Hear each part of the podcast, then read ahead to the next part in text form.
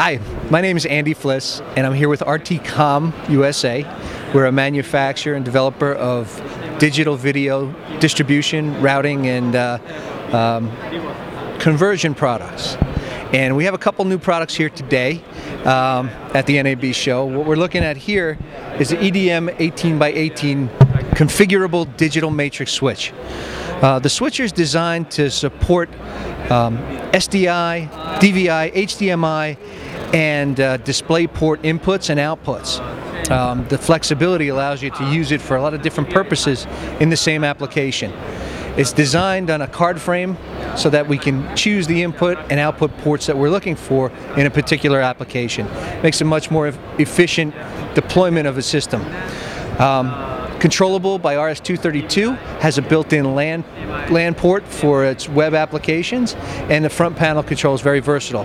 Supports any number of uh, presets and has the ability to support up to 1920 uh, by 1200 output and everything in between. Uh, we have full support for HDCP and all the other necessaries for using digital video.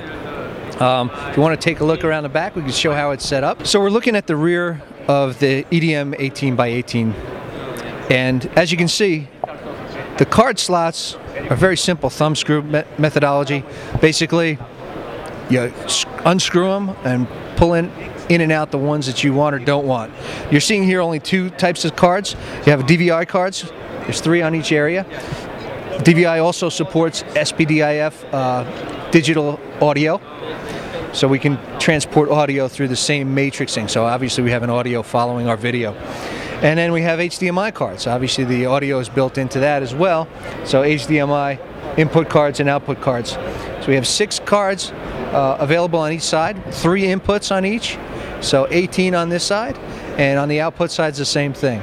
They don't have to be populated in pairs because uh, we can we have full matrixing capability. With full matrixing, it means we can have 18 outputs populated with only, you know, three or six uh, outputs, 18 inputs with three, or vice versa, however it works that way, based on the application. So we expect a great productivity from this product because there is nothing else like it. It, it is alone in the world, and we are developing some product uh, product enhancements.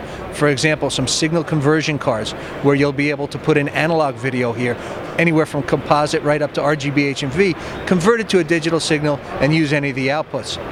We will also have the ability to do video walls here and multi-image processing. As you can see on output here, we have a, a, quad output as an example. We'll be able to do multi-image out of here as well.